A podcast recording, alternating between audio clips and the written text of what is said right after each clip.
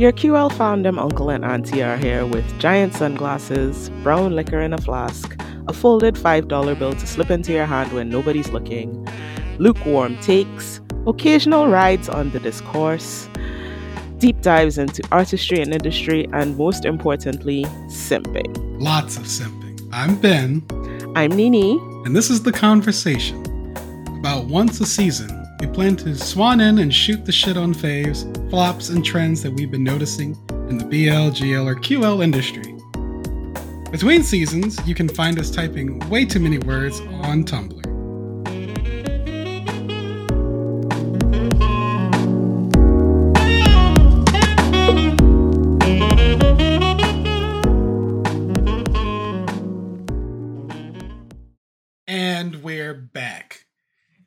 So nice, you gotta do it twice. These three shows went back to the well for a second outing with mixed results. This week, Nini and I are discussing Cutie Pie 2 You, aka To Cutie to Pie, My Beautiful Man 2, also known as Utsukushii Kare, and Between Us. Ooh, you say mixed, I say mixed. What are we gonna start with? I do we start with the the best of the best or the not so great? How do you wanna how do you wanna play this? Off top of my head, I gave Cutie Pie 2 You something between an eight and a nine, depending on how I felt at the time. I gave Between Us like a solid eight, maybe seven, depending on my mood. But Utsukushii Kare too. I gave a ten. You're so much kinder than me, except for Utsukushii Kare. I completely agree with you. That was Actually, let me go check for- before I get too deep into this. No, I gave Between Us a six. Never mind, it was bad. I heard you say it, and I was like, that didn't sound right. that does not sound right. Edit it out. no, I'm leaving it in. I No, need them between to us- know. Between Us got a six. My Beautiful Man too got a 10. A very, very strong 10. I gave Cutie Pie 2 You. I gave it an 8. You know, I've been in these streets a long time, and there are certain people that I'll give certain passes to. Like, I'll be nice to Demundi because of what they're trying to do. Cutie Pie did really well domestically in Thailand. And so they really wanted to go back and have a little fun with those characters. And so I really don't Mm. mind them doing kind of a fan servicey outing for those characters and doing the wedding that was such a big deal that drove the plot of the first show. It was exactly what it purported to be, and Poppy clearly had a good time. So, you know, it's easy for me to be nice to that show. It didn't do anything spectacular, but it didn't also frustrate me. For me, Too Cutie Too Pie frustrated me. It's not even like the content of it because I think the story was fine. I was just really irritated by the pacing, the way that things were dragged out between Nukua and Helian. It didn't have to be all of that drama and angst. It really didn't. The central conflicts of the season didn't demand any of that drama and angst. Okay, congratulations. You're going to be a K pop star. Fantastic. Your fiance is really going to be happy for you. So, why all of this Sturm and Drang? So that's basically the complaint of the whole original show, which is why it didn't necessarily Mm. bother me here because I was like, well, we're only going to be here for four episodes, so I don't have to sit through this for two and a half months. I was hoping to get something a little more meaty if they were going to go back to the well. Ah, that's not what I expected the- from a from a show I like this. know. I really enjoyed Sin and Noor. They were the ones who didn't really get a lot of attention in the original series. So when I realized that they were going to be part of the sequel, well, the special, I guess you could call it, I was really engaged with the idea. And then they were doing some interesting things surrounding Sin's piety. I think you and I discussed it at the time how we were really enjoying watching them navigate that in the context of Sin and Noor wanting to have a sexual relationship, how they navigated around that, and then them trying to have sex and failing, and it somehow being okay. That was really cute and interesting. I enjoyed all of that. And of course, were I always enjoy Poppy. What were your primary takeaways then about Sin's piety and how it plays out here? I feel like they started to tackle it, but they didn't quite get exactly where they were going. It felt like a beginning, but it was a Right. beginning that I was really intrigued by.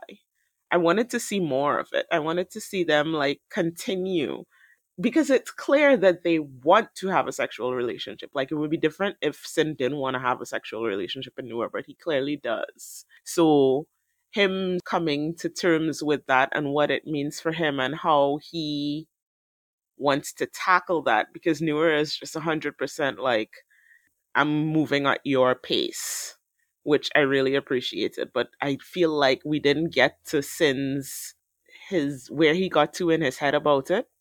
They tried, it was awkward, they stopped, and then we didn't really get any more of that. So I'm not familiar enough with Buddhist teachings and how they present culturally for Thailand. But my primary takeaway for Sin's piety and how it reinforces the show is because Sin is presented as a deeply pious character who has a strong sense of moral justice that carries through in the first show. His support of this wedding, I think, is meant to tie in how sincere the feelings for gay matrimony are, at least in this show, and how it is for the folks who are pushing the Thai government to approve same sex marriage. Because Sin is so pious, it reinforces how important this is for Lian and Nukua. But I mean, I talked about this even when we were doing the Vibe Awards about how I think side couples have to reinforce the core storytelling of the main couple. And I Mhm. believe that's the primary role that Sin and Noor play here. I think for me, what it is about not just Cutie Pie 2 You, but I think the whole Cutie Pie universe. This is gonna sound real weird for somebody who's so into romance. Marriage kind of not big on my personal romantic scale. It's important for a host of reasons, but in terms of the romantic side of it, less interesting to me. So I think that's probably why I might have had such a hard time with Cutie Pie and specifically with Cutie Pie 2 because I am a somewhat of a heartless bitch when it comes to this stuff. I don't I don't I don't like weddings. I never really have I kind of eat that shit up. Oh yeah. Oh my goodness. Man, every time we get a wedding and a show in the clown server, it's me. This was amazing. I love this. And everyone else is like, boo, weddings. I have like weird stuff about the sentiments that couples express in public. I think that's what it comes down to for me. And the sentiments that people express to each other at weddings, I'm always like, don't y'all just want to say this to each other in private instead? So, a big part of why I love weddings is because I Mhm. care so much about community. Like, the whole Mhm. thing about having the wedding as a big public ceremony is your community is witness to the promise you're making between each other. And so, in a way, your community is also agreeing to help you uphold the vows that you're swearing to each other. The seriousness with which Cutie Pie treats marriage is endearing to me for that reason. I agree technically with all of those things. I don't care though. I think I just have like weird funtrum around not even public displays of affection, more like public declarations of affection. Because I don't have a weird thing about public displays of affection. I think it's just the schmoopiness. It is the ultimate grand gesture for sure. It's the schmoopiness that gets me. And I am fully aware that I am losing stripes with every word that comes out of my mouth right here. But I gotta be honest with you No. I mean marriage is not for everybody. But I think it's important that for the people that marriage is important to, that their determination be treated seriously. Getting married is not a game for Cutie Pie, and that's why I find myself being really kind to the show. My issues with the show are my usual issues with Tybio. I think they're a little unfocused. I think they're a little too long. And I think there's often too many plot lines competing for attention that don't always blend well together. Cutie Pie 2 You was kind of fun for me as dessert. Like I went into it with my eyes. I'm like, all right, we're just fucking around for a few episodes until these two get married. What's the drama this time? They want completely different things out of their wedding. That seems about right for them. Their friends are finally here to help them put this together. Love it. Sin's trying to figure out now that his friends are truly committing to each other, what does that mean for him? That's also a part of it. Like when your friends start committing to each other like this, this does have an effect on you as well. That plays out decently in this one as Condial and he. The mm-hmm. two of mm-hmm. them are sorting that out as well. Now that they've finally gotten over their hump, there wasn't a lot of real drama hanging over this. Really, they were just sort of vibing and managing themselves, and Poppy got to have a good time. Cutie Pie 2 You. I gave it a big fat raspberry. Not for me. Ben sorta liked it. I did. I see in okay. your notes here before we move mm. on from mm-hmm. Cutie Pie that you had a thing about Condial here. What did you want to say about him? I put Condial as my MVP character, and the reason for that is I still adore Kua and Diao's friendship. Even in the sequel, it sparks for me. It always does. I love how those two love each other. I'm less annoyed by Dio than I am by Kua. So he became my MVP character by default. But I that do love true. Kua and Dio together. Together, they're one of the best parts of the whole Cutie Pie universe.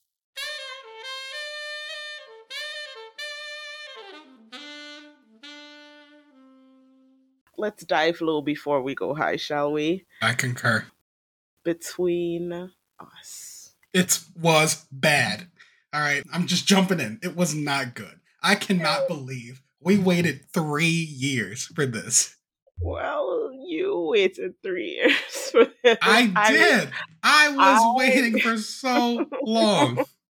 I am not uh, an until we meet again girl. Literally, every time I open my mouth on this episode, I know that I am losing stripes with the listenership. But it's true. I am not an until we meet again girl. I was intrigued by the idea of Between Us because the thing I did like in Until We Meet Again was the whole win team thing. I did enjoy that dynamic. So I was actually looking forward to Between Us. And I lost that feeling with the quickness, probably around episode two. Do you remember during the Vibe Awards, we were handing out the award for Best Side Couple? and we mm-hmm. got into mm-hmm. this whole discussion about whether or not the show would still be good if we flipped to focus on the side couple. And I was mm-hmm. like, that's the wrong way to look at a side couple because if they're not yeah yeah yeah like, this is exactly what i'm talking about i will maintain my argument which is that the side couple of win and team that we see in until we meet again it just seemed like a completely different couple in between us all of the things that I enjoyed about Win and Team and Until We Meet Again. They were playful, they were flirty. Win was kind of devilish. Between us, there's none of that. I don't it's think it's there. Mopey, angsty, and I understand that that's their novel story. There's a lot of angst and moping and weepiness, and yeah, I get it. You know, anytime anybody says, but that was the novel, I was like, have you ever read the Bad Buddy novel? So why couldn't they just do? Because the Bad Buddy novel is you can nothing, tell when she's mad. Whenever she nothing. gets mad enough, she reaches behind and pulls out a bat that's just Bad Buddy. And it's like so. Anyway, it was so mopey. They weren't my fun, charming couple that I expected to see. The whole thing about Until We Meet Again, why I enjoyed winning and Team so much. They were a break. They were a break Dina and Parm were so exhausting, and Win and Team were this breath of fresh air. So now to come to between us and have Win and Team become the exhausting people, and then not even have a relieving couple. We have so many couples in between us. There is no real break. It is just a constant deluge of shit happening. There is one couple in between us that I enjoyed, and that was B and Prince and I was surprised that I enjoyed B and Prince. But Me I too, did enjoy because them. I did not like through. them when they first popped up. I was like, oh my yeah. God. I liked how B just kind of let himself fall. He saw this kid and he's like, ooh. And then he just followed that thread. it was just sweet watching them fall for each other, watching B just be like, well, shit, I guess I'm gay then. It was lovely. That was kind of it. I couldn't even really get into one and Tool, which I know a lot of people were getting into. The part of between us that's kind of interesting is like, God damn, this was happening during until we meet again. Shit, I thought Team was just being a brat with Win. I didn't realize he was drowning in the school pool. Mom's like, oh, I made some. It's like, oh, I made some congee for Dean this morning. Oh, neat. What happened to you last night? Well, hilariously, between us and until we meet again, as a whole, lower the tier ranking for the Parm Manao team friendship because goddamn, How two thirds of you me? were going through just constant crisis for like a year and no one said anything. Aside from all of this, you know Manao is my best girl. How do you make me be annoyed by Manao in your sequel? I right. loved Manao. What is even happening with her in the show? This is peak New Siwaj storytelling. I love New genuinely as a BL old, but there's way too much shit happening in this show. There are like five couples. Win and team. Technically, there's Dean and Parm because they get acknowledged constantly. Manao and Pruk, B and Prince, one and Tool. It's way too much. One and Tool. Yacht mm-hmm. hanging out with Oreo. Very unexpected. It's not that I didn't like the flavor. I did like them as a pairing, but Win's older brother's weird back and forth with their dad, I'm so confused. Yeah, I think it's meant to highlight the middle child energy of Win, perhaps. Santa was in this. Santa was cute, but I was also like, we just saw Santa be cute in my only 12%. I don't need this again. I just didn't need any of the Win's family shit. I'm sorry, I just didn't. I think that there are ways to pull out his whole middle childness. I mean, if it's that important, there were other ways to deal with it. I was so team's trauma was kind of interesting, but I feel like we don't do enough with it to warrant how long we're there. And that feels like the problem. Like all these other couples are here to shore up the fact that the team and win stuff just doesn't require a whole lot of time. And so we've stacked the show full of nonsense. For the people who do love Win Team, I am on your side. And let's talk about the worst thing that happened in between us. You did not make it here, but the scene that basically sailed that ship, they not, changed the subtitles and worsened the scene and then had them weirdly break up in that scene and then spend the next episode for 10 minutes crying and singing at the same time at each other. And I am never getting over that. I am entitled to compensation. I'm really glad I didn't make it that far because it, my TV would have gone out the window if I had made it that far. I'm no, pretty. Don't sure. break your stuff because the show is bad. Mm-mm, I can't do that. There's so many things about the things that New Siwaj chooses to do and how he chooses to do them. There are things in there that I really respond to, and then there's things like that. And then there's between us. There's so much in New's thematic stylings that creeps into all his work that I connect to every single time, especially when it's bad. And I'm just like, man, I want so much more for you. I just want to mush his face and be like, we can do this. Let's just focus. To wrap up our Between Us section, I will say this the MVP actor of Between Us is Prem. I think it's important for us to acknowledge the physical shape that Prem got himself into to play team this time. Prem did not have a swimmer's build in Until We Meet Again, and he has one in this show, and he clearly worked hard for that, and I want to acknowledge that while we're here. Also, we didn't have Earth K in this show, and someone had to step up to cry. And he absolutely did. I'm gonna let you have it because I did not finish the show. You watch the whole thing, you get to have it. I think everybody does a good job of what they're given in that show.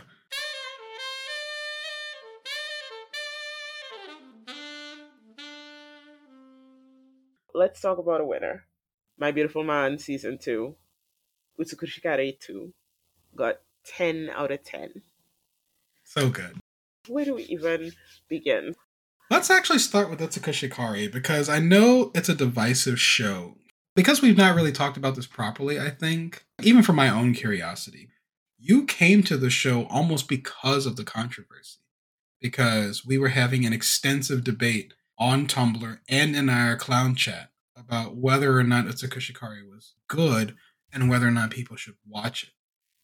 So, what's your primary takes from like the first show that made you even want to re-engage with the second season?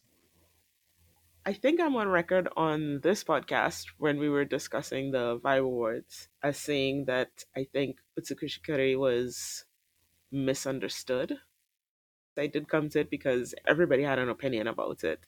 And I kind of went back and forth to, I want to watch this, I not want to watch this. I remember somebody saying it was similar to Where Your Eyes Linger. Where Your Eyes Linger? Who said somebody said it was similar to Where Your Eyes Linger. I was like, okay, well, I kind of liked Where Your Eyes Linger. I think it fizzled in the end, but I was enjoying it until then. And then somebody was like, no, it's toxic. And there was just so much drama going back and forth, and not just on Tumblr, but even in the clown chat, everybody had an opinion. And then I remember there was a certain turning of the worm. There was an episode that aired and then a lot of people who had been saying that they were not enjoying it said, Oh, now I get it.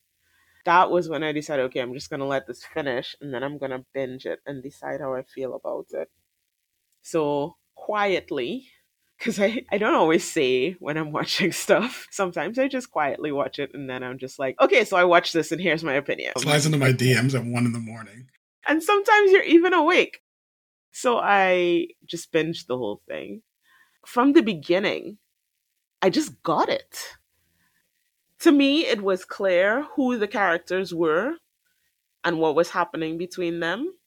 And I was just like, oh no, this is gonna be crazy good. And I just binged the whole thing. I think it's episode five when they changed the perspectives between the two characters. Mm-hmm. I was just like, yep, I was right. I think people got a little turned off for valid reasons at the completely valid reasons. If you don't yeah. like the stalking, the possessiveness, the way a fictional gun was used twice, there are valid reasons to not like that. That's a big thing we talked about on this podcast. We are totally okay with you saying the vibes were not right for me. But the vibes not being right for you is not an objective measuring stick for whether or not a piece of work is good or bad yeah and so i was determined to watch it for myself and i completely understood having watched it why there were people who said nah i'm out. I think a lot of it is a lot of the same reasons people got turned off at the beginning of secret crush on you. But i like was one of them.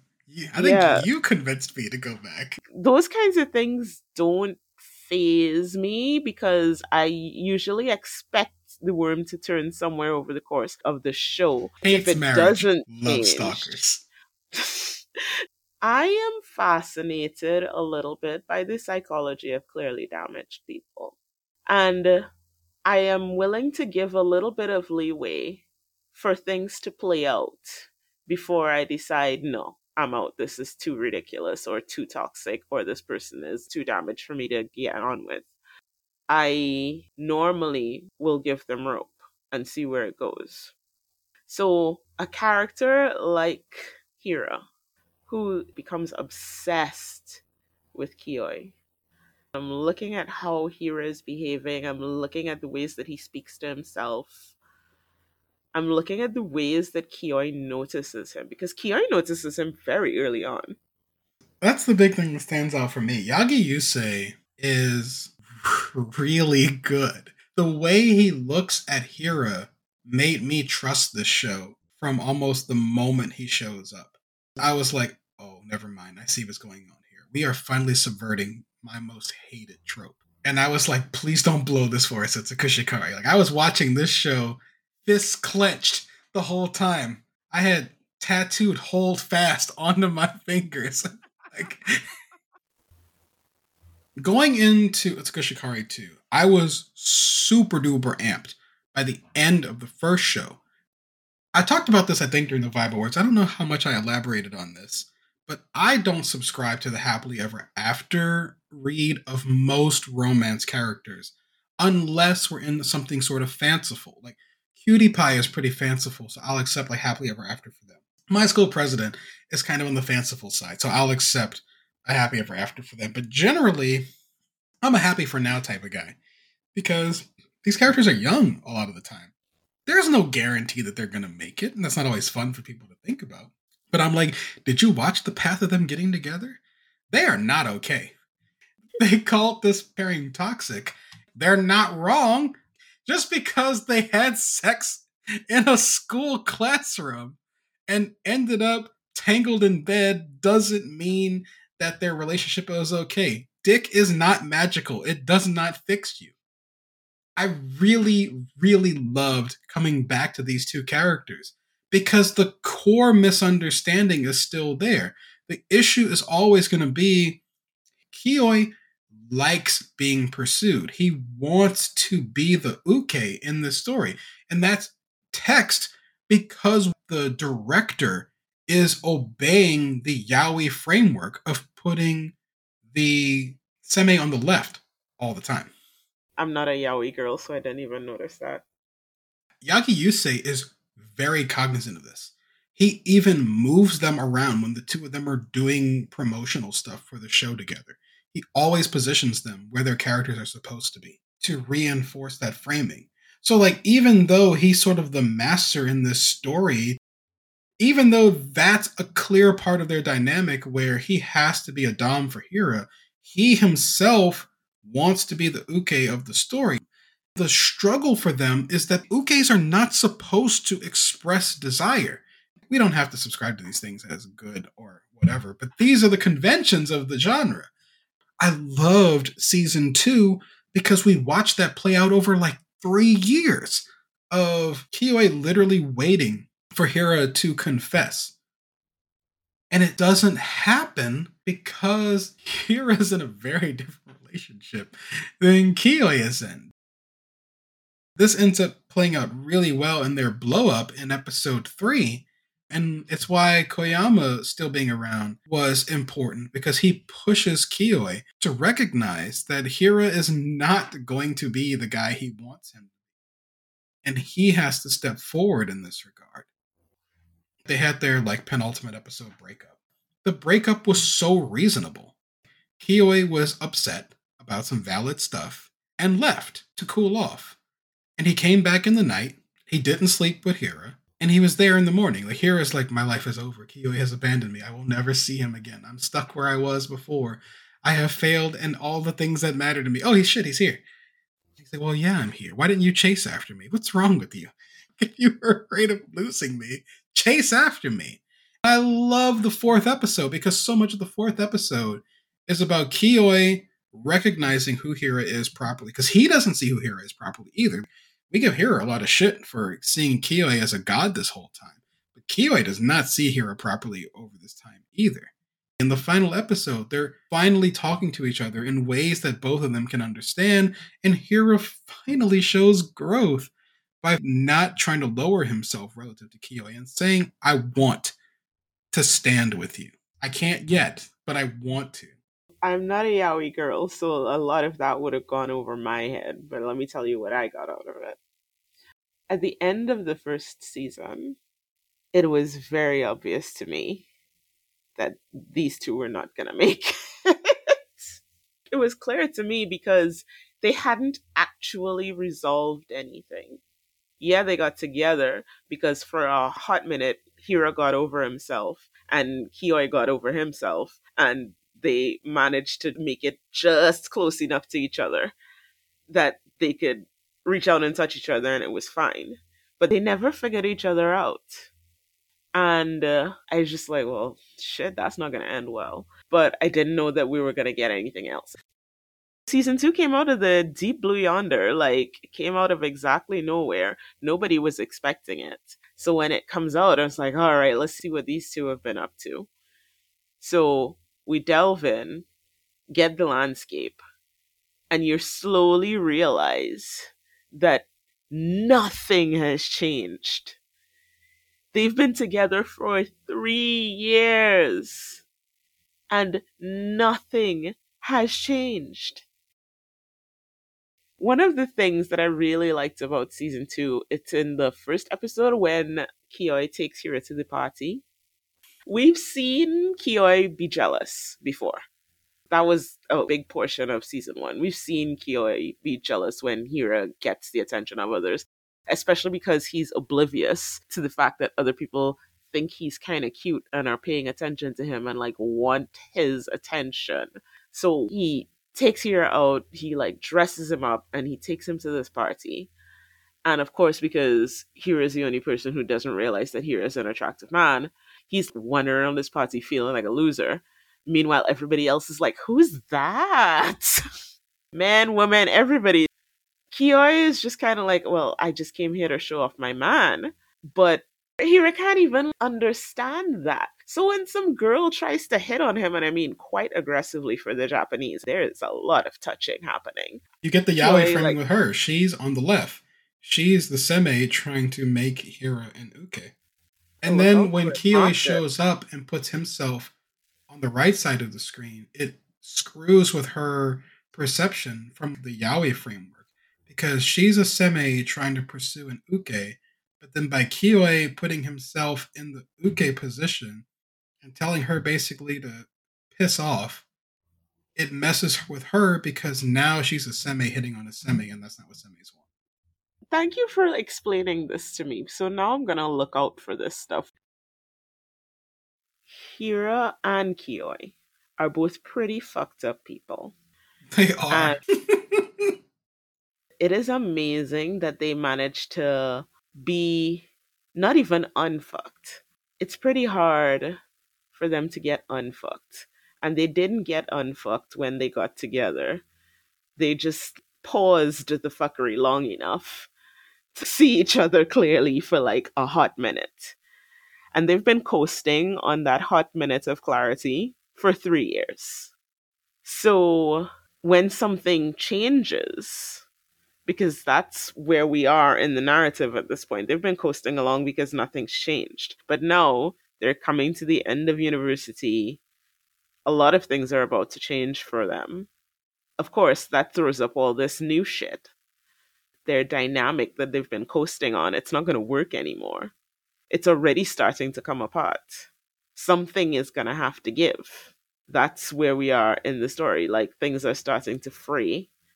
Kiyoi sees it happening, I think. I think Hira is kind of oblivious. I think Kiyoi sees it happening and he tries to hang on, but the ways in which he tries to hang on are just strange because he's Kiyoi and he's trying to read Hira and he never quite could read Hira so he's reading him wrong. And essentially, by the time they get to episode three, he's hurting his own feelings. If I'm going to be real about it, because he can't read Hira. So when Hira's cousin comes to visit, remember, nobody in Hira's family knows that Kyo is essentially living in their house. So there's this moment of panic. And then, because Kyo is a pretty famous actor at this point, so his cousin recognizes Kiyoi. Hira is kind of talking about how Kia and Kiyoi are friends and why Kiyoi is staying with him and all of that. And he says that they're friends, but then his cousin is like, You seem more like a fan. And he doesn't like either of those things. You can see in his face that both of those ideas make him a little uncomfortable. Hira, that is. After his cousin leaves, he's talking to Kiyoi and he's like, Well, how did you leave it? And Hira's like, Oh, I told her that we're friends. And then he says, And I didn't like that. And Kiyoi perks up because he thinks, Okay, maybe Hira's finally gonna admit that we're boyfriends. They've been together for three years, but Hira does not consider Kiyoi to be his boyfriend because he thinks that Kiyoi is so far above him that they could never be equal enough for him to actually be in a relationship. So Kiyoi considers Hira his boyfriend, but Hira doesn't consider Kiyoi his boyfriend. And they've never actually talked about it. It's just so messed up. So Kiyoi's ears are perked up now because he's like, oh, maybe Hira's finally gonna admit that he likes me and that we're boyfriends. And instead, Hira goes in the complete opposite direction of you don't need to worry about this. You're never gonna basically tells Kiyoi he's never gonna be part of his family because he, as far as he's concerned, Kiyoi is so far above him that that would be an insult. Kiyoi does not take this well. Kiyoi freaks out. He's been avoiding the fact that Hira does not consider him his boyfriend. Like he's he's noted it He's been waiting and waiting and waiting for Hira to just tell me you love me already. And here's Hira telling him basically, I'm never gonna love you. Because that's what it feels like to Kiyoi. And Hira's like, Well, I'm not good enough to love you. You see Kiyoi crumple because he just realizes that he's been in love by himself. He is in unrequited love with Hira. So, following up on that confrontation, how do you feel about the next episode when they have to come back from that? I was surprised at how it went, honestly, because I thought that the graph was going to continue going down and that was where we are going to enter the movie. But instead, they have Kiyoi come back. So Kiyoi goes away, he composes himself, and then he realizes that he has to do something to shake Hira out of this thing and this is something that goes back to stuff that happened earlier in the season as well, when Koyama makes him realize that he actually has to do stuff. Mm-hmm. Like, he can't just sit around and be admired. If he loves Hira, he has to actually show that he loves Hira. So, Hira does all the cooking for them. And uh, there's a sequence early in the season where Koyama basically tells Kiyoi, look, you can't just make Hira cook for you all the time. It's exhausting. What are you doing? You say you love him. Koyama loves Hira. And Koyama accepts that Hira does not love him. But if he's giving Hira up, it's got to be to somebody who's going to take care of him. He doesn't see Kiyoi taking care of Hira. So he inserts himself.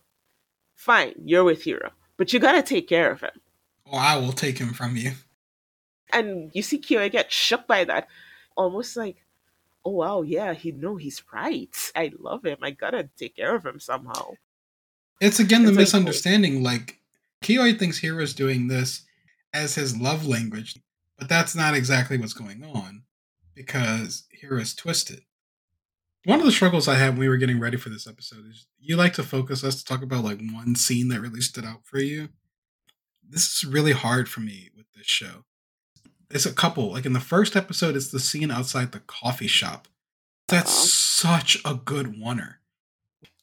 They go shopping. Kiyoi wants to do something nice for Hira.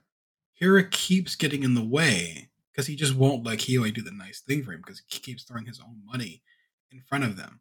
And then they get to that coffee shop, which is the, the greatest coffee shop of all time.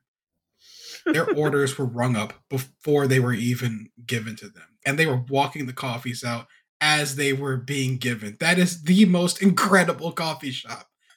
We get to the sequence where they're using the bridge, but like there's a whole thing with the height dynamic. Whenever Kiyoi wants to be emotionally honest with Hira, positions himself lower than him. But he's always battling against Hira, who does not like being higher than Kiyoi at all even when they wake up in the morning, like he rolls off the bed to lower himself relative to Kiyoi. It's the sequence in the party where Kiyoi is trying to enjoy everybody looking at Hira, but then he gets jealous. Like, wait a minute, I can't let these people look at. The other sequence that I think really stands out for me with this show, and it's like my crack pick for this show. It is in, I believe it's episode four, where Hira finally meets that photographer who gives him the job and who also wants to mentor him. He read that boy to pieces, read him for filth, read him for blood. Dragged him by his eyelashes behind a truck and then pulled him back together and said, Okay, so when you coming to work? Nini and I are black, y'all. We are part of the African diaspora. And we never see bitches get red in these shows. Never. I'm sorry, y'all. Like, I want things to be a little messy. I want somebody to get red to pieces. I want people to be a little bit ugly to each other. Some of these people need to have their shit dragged out. Like, we do all this crying and stuff. We got people with bats running around trying to beat the shit out of each other in TBL. When is somebody going to get red like this again? In terms of things that are super significant in this, Kiyoi pushing Hira is important, but we talk about this a lot that external relationships to your romance are critical to your ability to be in a healthy romance with someone. And I'm so glad that Hira has a mentor who's going to be quite frank with him about how he needs to step himself up. Koyama is trying, but he can't overpower Hira. Koyama can't do it because he's in love with Hira and he doesn't want to hurt his feelings. Exactly. That's and so, why the photographer guy can do it because he doesn't give a shit. exactly. But yeah, so the top scene is obviously the scene from episode three. But there's so much to love in the show. Like I really love the scene with Koyama like checking Hira. I love the scene with Anna in episode four. Kiyoi comes out to her and she takes it completely in stride, shares that she's also in a secret romance. It feels like for once Kiyoi has someone to respect and admire. I'm really excited about Utsukushii Kare Eternal because I don't know where they want to go next, but there's some new relationships that have been introduced to this that have me really excited for what might happen next. I'm really, really, really invested in the friendship between Kiyoi and Anna because Kiyoi is, in his own ways, just as damaged as Hira. And Kiyoi doesn't have an outlet in the way that Hira does. Hira has friends, friends who care about him. Hira has people. Kiyoi doesn't have anybody except Hira. And so watching him like reach out to Anna and her reciprocating that and them becoming friends, I think was very important. I am looking forward to seeing how that impacts how Kiyoi interacts with Hira going forward and whether he comes out of himself anymore people talk all the time about Hira, but Kiyoi, my baby boy, he is so damaged. Who else would spend three years in a relationship with somebody who wouldn't even say, Hey, I like you? Who else would do that? Who would do that? As much as Kiyoi's there and they've been together and they have this relationship, for lack of a better word, Kiyoi doesn't think that Hira loves him, and he's correct because. But that's but that's the thing. Like he thinks Hira loves him. He just thinks that Hira is struggling with expressing the thing. This has come up quite a bit in Japanese queer cinema for me. This whole thing about the stoic Japanese man's inability to say these things, which is why like that didn't read wrong for me at all with waiting for this to be said because that comes up a lot, even in just Japanese romance, period, about not saying the thing. And like the confession being this big deal. Like men are only allowed to express these kind of emotions once, so make it count. So that felt very appropriately Japanese for me. I just want them to figure it out. Because for all that they suck as a couple, and let's be honest, they suck as a couple. They fit each other though, weirdly they enough. Fit each other perfectly. So I just kind of want them to like figure it out so that they stop sucking as a couple. So while we're talking about Anna and the fact that this story is not over, let's talk about Anna's fan and how Hira is going to have to kill him. And it's Utsukushii Kare the Eternal. My hopes for the movie Kiyoi has so much to unpack that he has not unpacked and he's been allowed to not unpack because Hira has a lot to unpack too and it's much more obvious than Kiyoi's stuff. But I see Kiyoi. Kiyoi, I see you. you need you need help. So we're going back and forth here about mm-hmm. how both of these characters have still a whole lot more to get done. I see in the notes that you hadn't made your choice before we got. Who's your MVP actor? I could not decide. They're both so good. I can't pick. That's why I didn't have anybody. I did pick a character though, but I couldn't pick an actor. I'm because... giving it to Yagi this time. Hagiwara Riku is more experienced than Yagi Yusei. Yagi talks about how good Hagiwara is and how he doesn't think he would be as good as he is if he didn't have Hagiwara's experience and ability to communicate with him as another actor. I think in the first season, I would have given it to Hagiwara because it's very difficult to make a character like Hira compelling and make the audience root for them because that character can be read as really creepy. I feel Yagi maturing in real time. I think Yagi is the MVP for season two for me because a lot of the season rides on Kiyoi's face and he uses his eyes and his body language. Like even when he's just sitting, the fact that he tends to wear Hira's clothes at home and he looks so comfortable all the time when he's in Hira's house. And that's such a distinction from the first season. We only ever see Kiyoi in public where he's putting on a face for people. He just turns into a blob as soon as he comes through the door and is so comfortable around Hira. It is so refreshing to watch, having watched him in the first season. It's really impressive to see how Yagi made Kiyoi different from the first season as opposed to where Hagiwara has to play out the fact that Hira hasn't really grown. Kiyoi has grown in some other ways, and I think Yagi plays that really well. Considering the second season had to focus on what Kiyoi was going through, Yagi steps up, and I feel like I want to acknowledge that he was given a lot of complex material to convey, and I am never doubting what he's trying to do, and I understand everything that's happening the whole time. my MVP character is Koyama.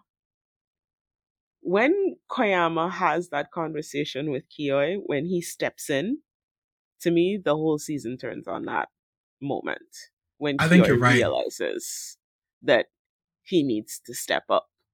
I mean, he can be a pillow princess in bed, but he can't be a pillow princess in the relationship. Some of the more kinky types are like, if they'd have had the language of kink, these characters would not be having these problems.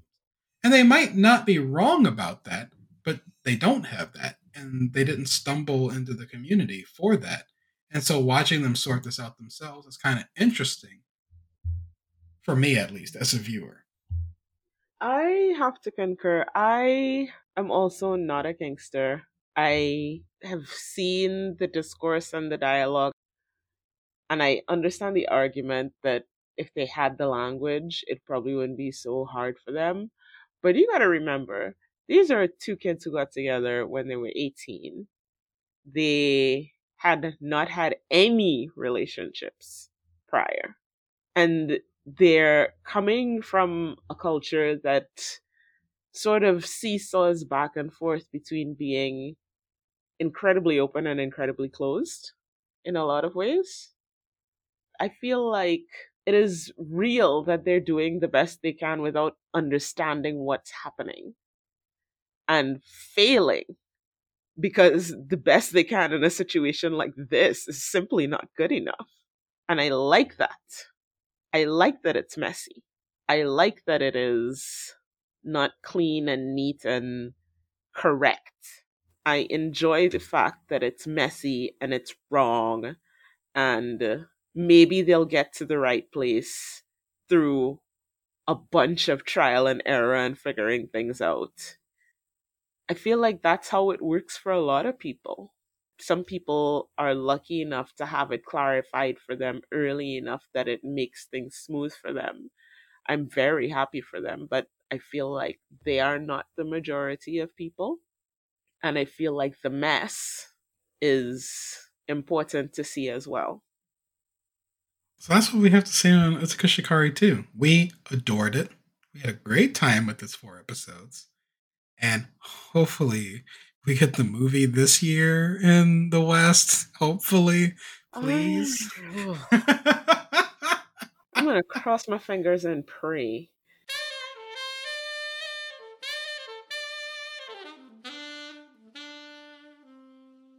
Let's do some closing thoughts on sequels. We've talked about Tokyo Two Pies, Kashikari 2, and Between Us. How, at this point, are you feeling about sequels when it comes to romance and particularly BL? Like everything else, it depends. If at the end of something I feel like something is left undone or unfinished, then I'm more open to the idea of a sequel and I think it works well when you do a sequel when there's story left to tell. I feel like if something was closed enough, like I feel like Cutie Pie said everything that it wanted to, so that the sequel wasn't essential, and because it wasn't essential, it kind of meandered because it didn't really have anything to say. Between Us fell in sort of a liminal space where the story was wrapped up, but it's trying to give us a story from a different angle. And I think in this instance, that didn't work. That's not to say that it can't work, but in this instance, it absolutely didn't work. And it was because by bringing the story that was happening in the background into the foreground, I feel they felt like they had to create story when they could have just given us a nice four to six episodes and wrapped it up in that they, for whatever reason, felt like we needed the full thing. And to fill it out, they had to add a bunch of stuff that nobody asked for. And the vast majority of people did not want. It always depends. It always, always depends. But for me, it really comes down to whether I feel that the original story left anything undone. And I feel like Utsukushii Kare did, which is why the sequel worked gangbusters. How do you feel about them? How do you feel about sequels? I feel so optimistic about sequels right now. I am absolutely energized to my core about sequels right now. This whole discussion is exactly why we need more sequels. Every single one of these shows is so vital and important to the conversation about romance itself. So many of these stories are just about boys sniffing after each other and running around in the schoolyard and poorly talking to each other. And then somehow they kissed once and that fixes it. But if we really want to focus on the lived experience of queer people choosing each other and that being a meaningful thing, life does not end at the first kiss. We have to contend with what queer people choosing each other and making that choice every day to keep choosing each other means. Like, there's a huge space between college kids and students deciding they want to have boyfriends and grown men with responsibilities to each other and their community to carry. We have to think about what does being together mean for these characters. They liked each other so much they wanted to be together. Why? What happens now? And that is something I'm so amped about. you sound incredibly, incredibly amped, like you've been drinking Sparks kind of amped. I love it. I have drank almost all of the wine. oh. I am one and a half beers down. All right, so that's gonna wrap us up on season two, Electric Boogaloo. We out. Say bye to the people, Ben.